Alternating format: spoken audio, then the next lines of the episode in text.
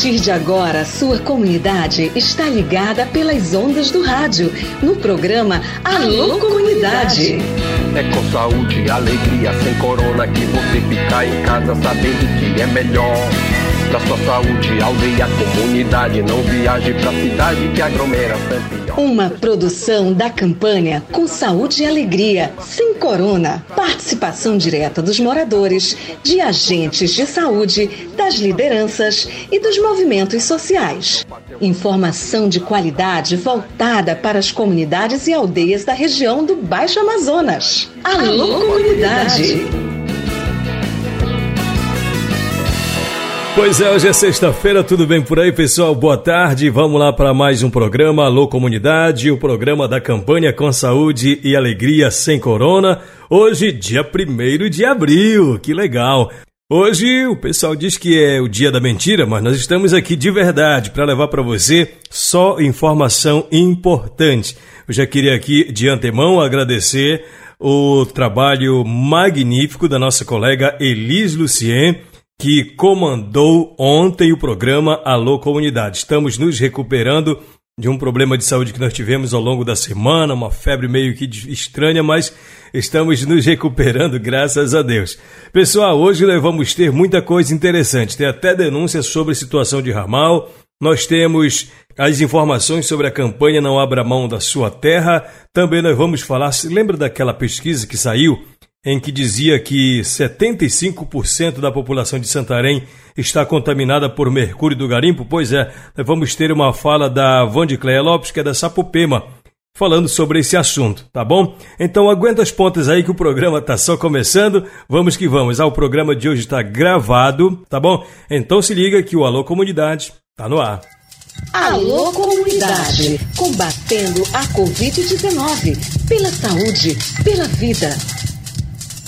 E hoje também é dia de Conectando os Desconectados, exatamente. Conectando os Desconectados da Escola de Redes Comunitárias da Amazônia. Vamos com o nosso primeiro assunto do programa de hoje. Galera, é o seguinte: uma estrada que liga Santarém ao município de Prainha está com um problema gigante problema está nas ladeiras Catitu e Guaraná. O que está acontecendo? Os veículos que passam por ali estão atolando. A denunciante que mandou um áudio para a gente, ela não quer ser identificada. Ela conta que a região Ituqui tem muita produção familiar que é transportada de ônibus aqui para Santarém, onde é comercializada essa, essa produção. Porém, a situação dessa estrada está comprometendo toda essa produção devido ao tempo que leva para chegar até a cidade. O pessoal está chegando por volta do meio-dia com a, a, produção aqui na cidade, aqui nas feiras. Vamos ouvir o que disse essa denunciante sobre a situação dessa estrada. A gente está com muita dificuldade de, de, de, transitar na nossa estrada.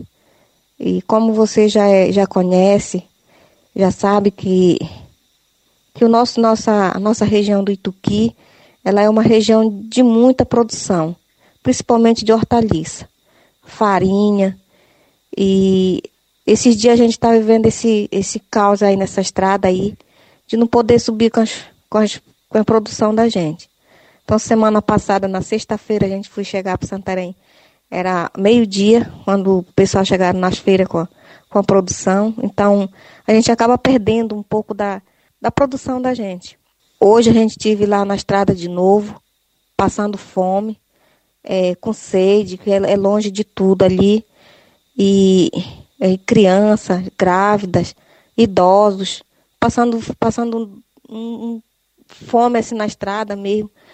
E uma coisa que deixa a gente um pouco, muito triste, sabe? Ao mesmo tempo aborrecido, porque a gente procura é, é, o poder público para fazer alguma coisa. E aí vou hoje, vou amanhã, vou hoje, vou amanhã. E a gente fica aí à espera, espera para cá, espera para ali. E o tempo vai passando e as coisas vão ficando pior. Então, arriscando a vida, os donos de ônibus, os empresários tendo prejuízo, que quebra peça, vocês sabem que as coisas estão tá muito difícil, tudo caro.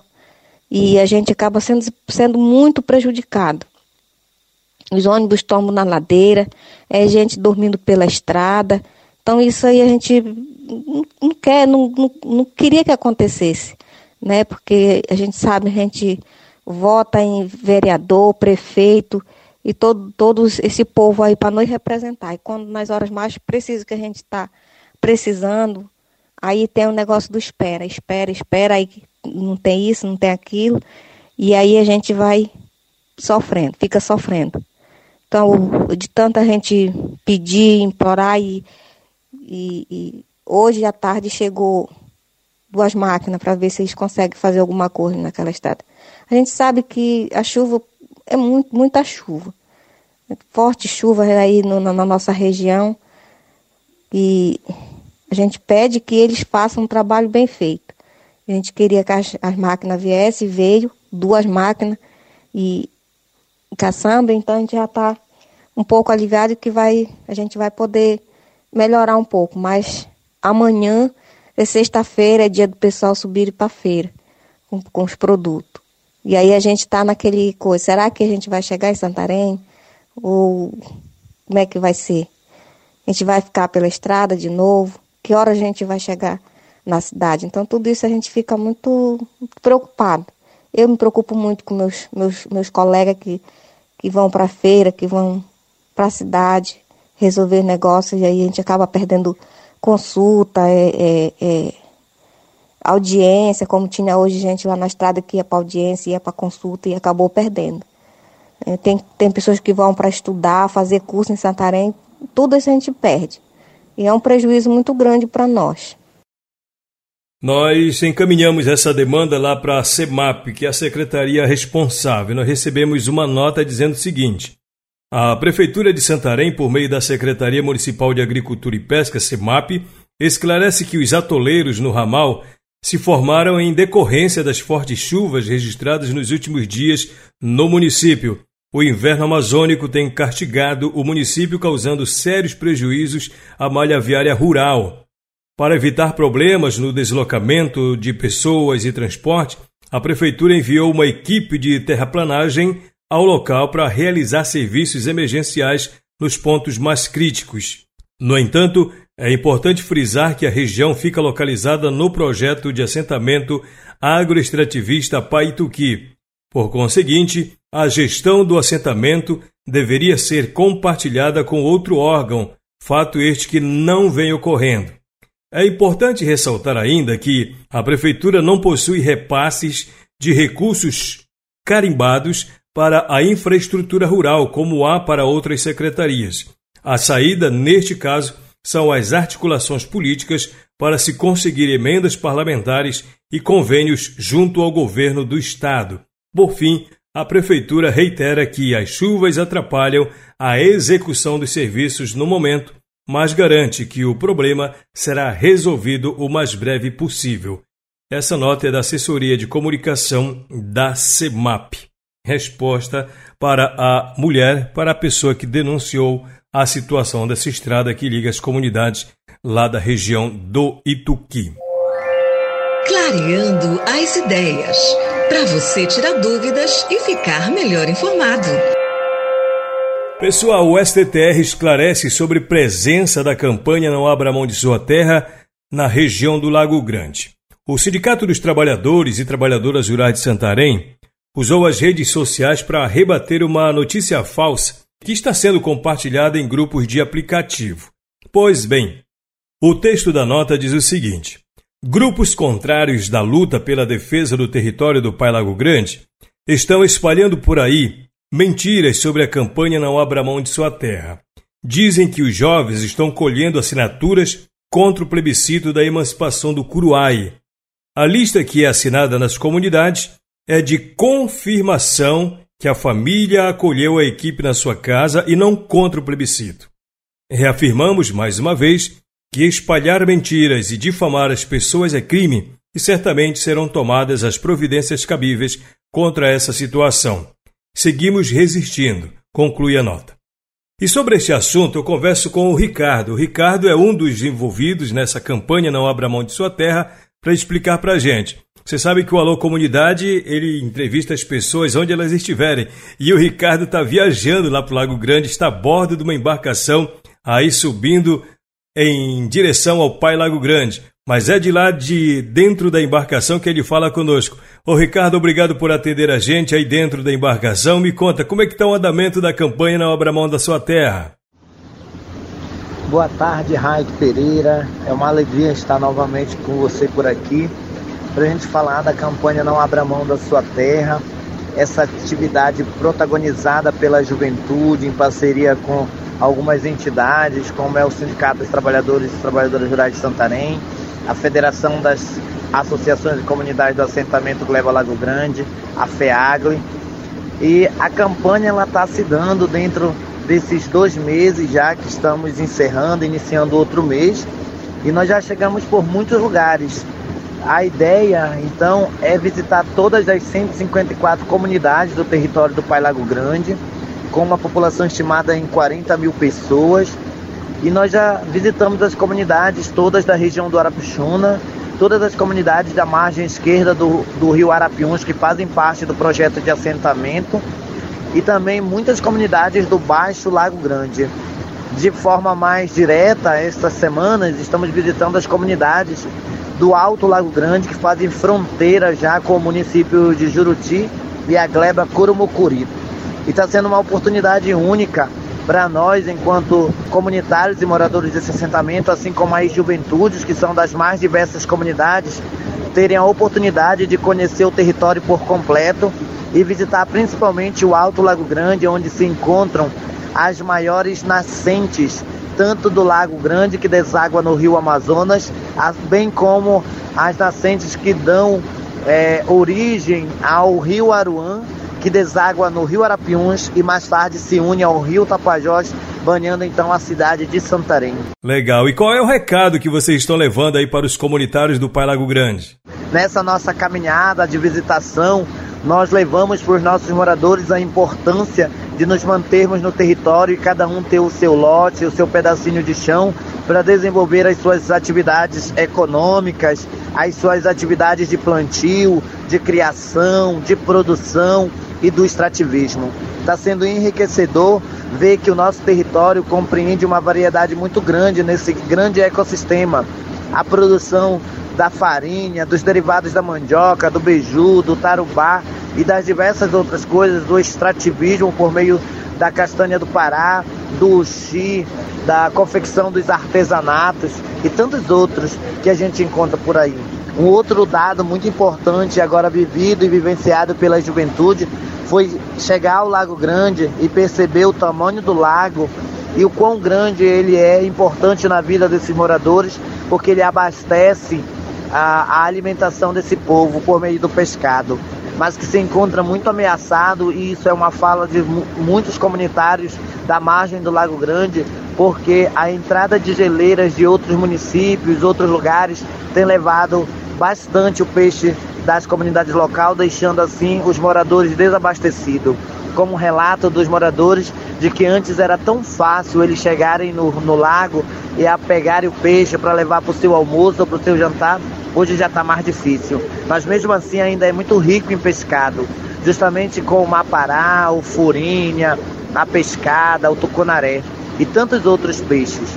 E as demais comunidades que vivem mais ao centro, no meio da floresta, a gente consegue ver a relação deles com a questão da caça, eles que vivem, comem a caça ah, e se alimentam porque é a cultura deles apenas para subsistência e o, o tratamento que eles têm com essas áreas de floresta, porque são reservas da onde sai tanto as nascentes como também eles encontram a caça para alimentar suas famílias. Realmente isso é fato. E o que mais, Ricardo, você destaca? Um outro dado da campanha é, é a gente conhecer a realidade local e fazer o levantamento das, do, das demandas que as comunidades têm. Então, muitas crianças que são desassistidas pela uma educação de qualidade, não temos posto de saúde suficiente que atenda a demanda dessas comunidades. O transporte é muito difícil. Comunidades que estão quilômetros longe da PA 257, que é Translago, e que mesmo assim tem uma riqueza ao seu redor. Igarapés, lagos, é, riachos, muito interessante mesmo. Isso a gente está vendo de perto, está registrando para informar. Ricardo, e sobre um documento que está sendo assinado pelas famílias, estão dizendo por aí que seria um documento contra o plebiscito, como dizia a nota do STTR. Explica sobre esse caso, o, o, o, Ricardo. Dentro também da campanha Não Abra Mão da Sua Terra, a gente, enquanto juventude, leva uma lista, que essa lista é a, é a lista da reunião que a gente faz esclarecendo para o morador diante das mais diversas ameaças que o território se encontra. Entre eles, as pesquisas minerárias e os avanços dos pedidos à Agência Nacional de Mineração para a exploração da, do minério naquela região. Também o mapeamento de mais de 70 comunidades onde é, querem realizar pesquisa e depois a extração da bauxita. E os nossos questionamentos se dá para onde a nossa população vai, já que as suas comunidades estão mapeadas para a extração do minério. Então essa ficha, essa lista de frequências, ela se dá nesse sentido, onde nossos comunitários, ao entenderem, e somente ao entenderem, é que assinam a lista de frequência, afirmando então que nós passamos por lá, é, explicando e informando para eles em que passo está as lutas e o andamento da defesa do nosso território. A nossa, o nossa lista não tem nada a ver com as informações que estão se dando de que é contra o plebiscito de emancipação da Vila do Curuai.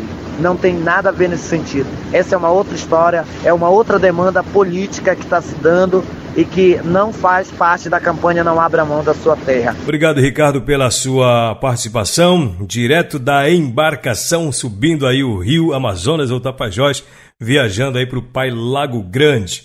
Esse é o Alô Comunidade, né?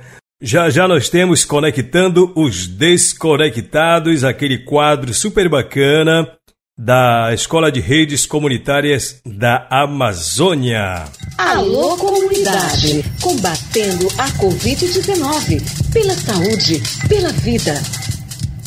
Recentemente, saiu uma publicação, nós até falávamos isso na semana retrasada, na semana passada nós abordamos o mesmo assunto, mas a gente precisava ouvir alguém que pudesse estar relacionada é, ou relacionado com os pescadores. A, a notícia de que 75% da população de Santarém está contaminada por mercúrio do garimpo. A pesquisa inédita indica que, mesmo a cerca de 300 quilômetros dos garimpos ilegais lá no Tapajós, lá no Alto Tapajós, mais da metade dos moradores da zona urbana aqui de Santarém apresenta níveis de contaminação por mercúrio até quatro vezes superior ao limite recomendado pela OMS, que é a Organização Mundial de Saúde. Entre os ribeirinhos, a contaminação chega a 90%. E diz a pesquisa que essa contaminação se dá, em boa parte, pelo consumo de peixe, porque nós aqui da região, nós consumimos muito peixe. E aí, a partir dessa informação, nós resolvemos acionar quem está relacionado com o pescador, quem tem essa relação direta com o pescador. A Vandicleia Lopes é da Sapopema, uma organização que trabalha diretamente com o setor pesqueiro, levando informações, capacitação, enfim, dando uma série de apoios para esse público que tem no pescado sua própria renda. Perguntamos a Vandicleia o seguinte: até que ponto esta notícia, não a notícia em si, mas o fato de o peixe ser o principal portador do mercúrio que vem contaminar nós seres humanos. Até que ponto isso pode comprometer o setor pesqueiro aqui na nossa região?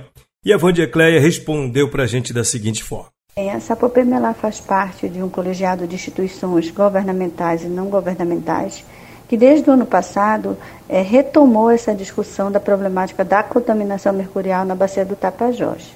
Né? Um dos resultados né, desse processo é a divulgação recente dessa pesquisa da UFOP. Ela faz parte desse esforço coletivo interinstitucional também e de resistência né, contra a, esse problema que se arrasta há anos. Né? A ideia é que a pesquisa também aponte proposições para a superação e mitigação desse problema na região. Além dessa problemática da a, a poluição mercurial, ela é provocada pelos garimpos ilegais, mas também pelo alto índice de desmatamento que tem as margens de toda essa região aí, né? Então nós temos que estar preocupados não só com esse segmento da população, mas também para os pescadores, né, pois eles estão sendo impactados, uma vez que no caso específico da contaminação apontada pela pesquisa, ela demonstra que o peixe ele está é, contaminado e ele é usado para a sobrevivência dessas famílias, mas também para a geração de renda. Né? Uma vez que as comunidades ribeirinhas e também aqui nós na, na área urbana temos assim a cultura do consumo de peixe de modo especial agora que está chegando a Semana Santa, né?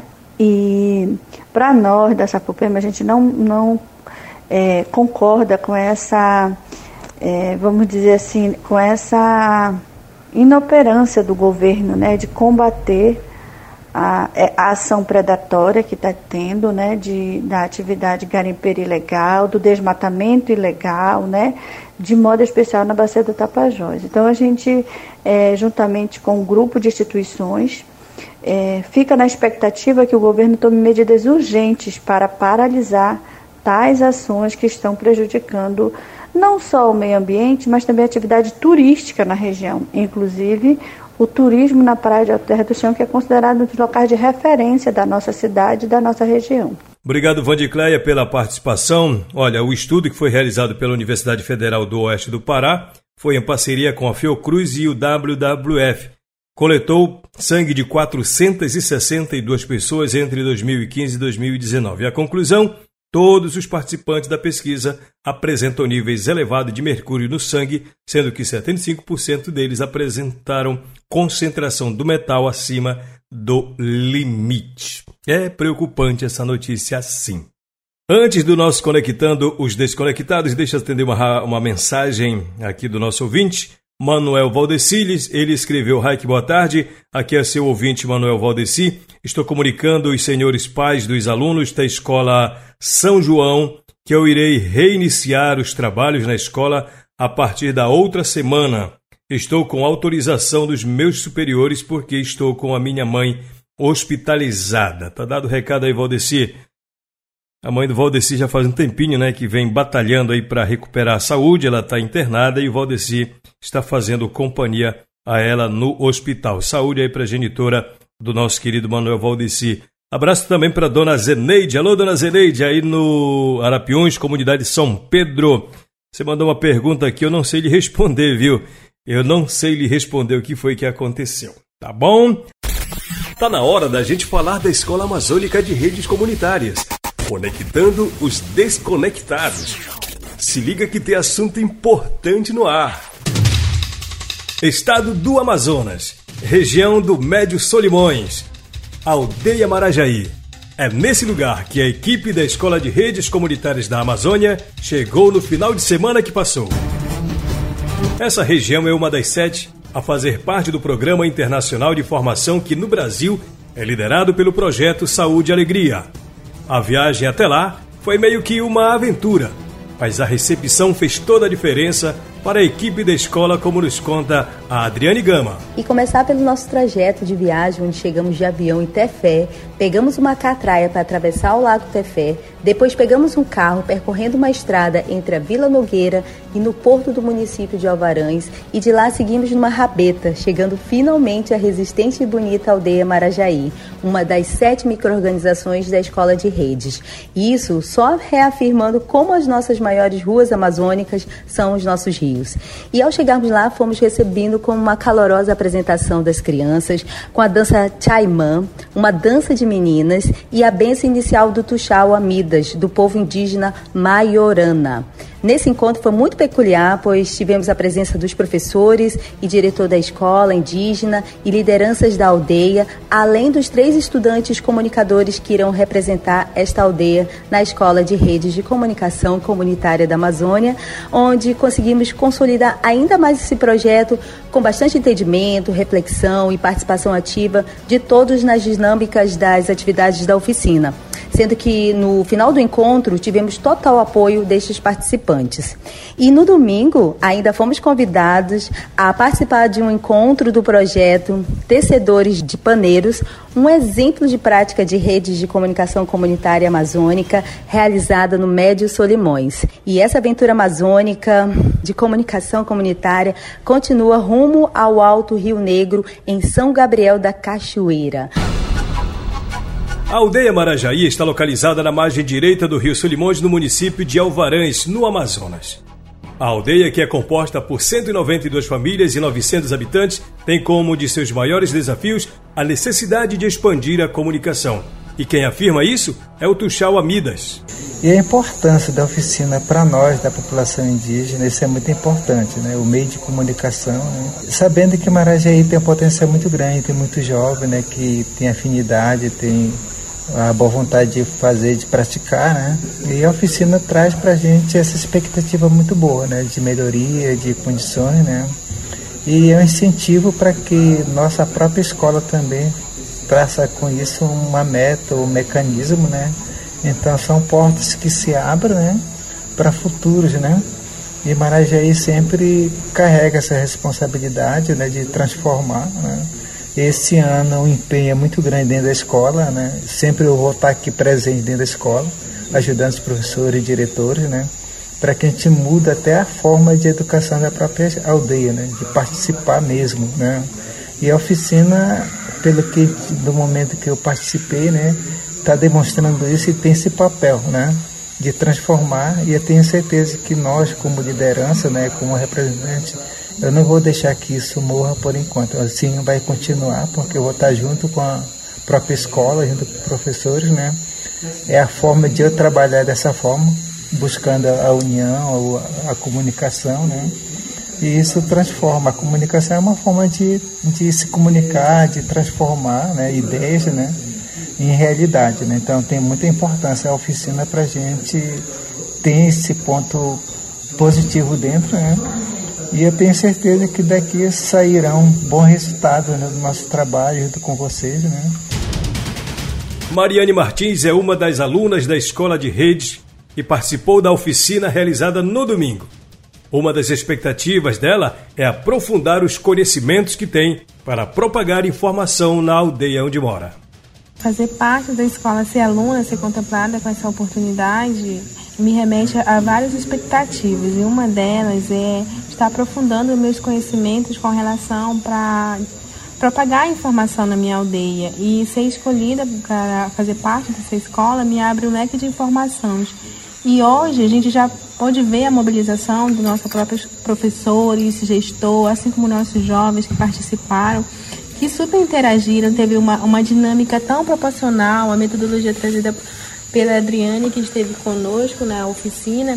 Então, veio somar conhecimento conosco e a experiência foi hoje, já foi uma das experiências de participar hoje da, dessa oficina, juntamente com, com os comunitários e, e ser aluna, tá ali, ter esse compromisso de estar tá aprendendo e compartilhando com os, os moradores que estiverem aqui na comunidade. Assim também é, colocando nossos conhecimentos né, em prática, nossas vivências e experiências, esperando compartilhar com nossos colegas que estarão conosco na rede. Assim como também acredito que meus, meus parceiros, que são colaboradores também no trabalho, trarão novas oportunidades, novos caminhos, novos horizontes para que a gente aprofunde nossos conhecimentos e fortaleça nossa militância, nossa luta, e cada vez mais a Amazônia tem que ser divulgada nossa informação e fazer parte dessa rede é um dos grandes objetivos nosso é estar tá formando essa parceria para que a gente busque trabalhos inovadores e fontes de conhecimento de direito e também informação de divulgação e propagação da nossa própria cultura. Os três estudantes da aldeia da Escola de Redes são Mariane Martins, Giovanni Neves e Charles Oliveira. Os três são professores da escola indígena. Conectando os Desconectados agradece ao professor Guilherme, membro do Conselho da Escola de Rede. Na próxima sexta tem mais assunto da Escola de Redes Comunitárias da Amazônia, no Conectando os Desconectados.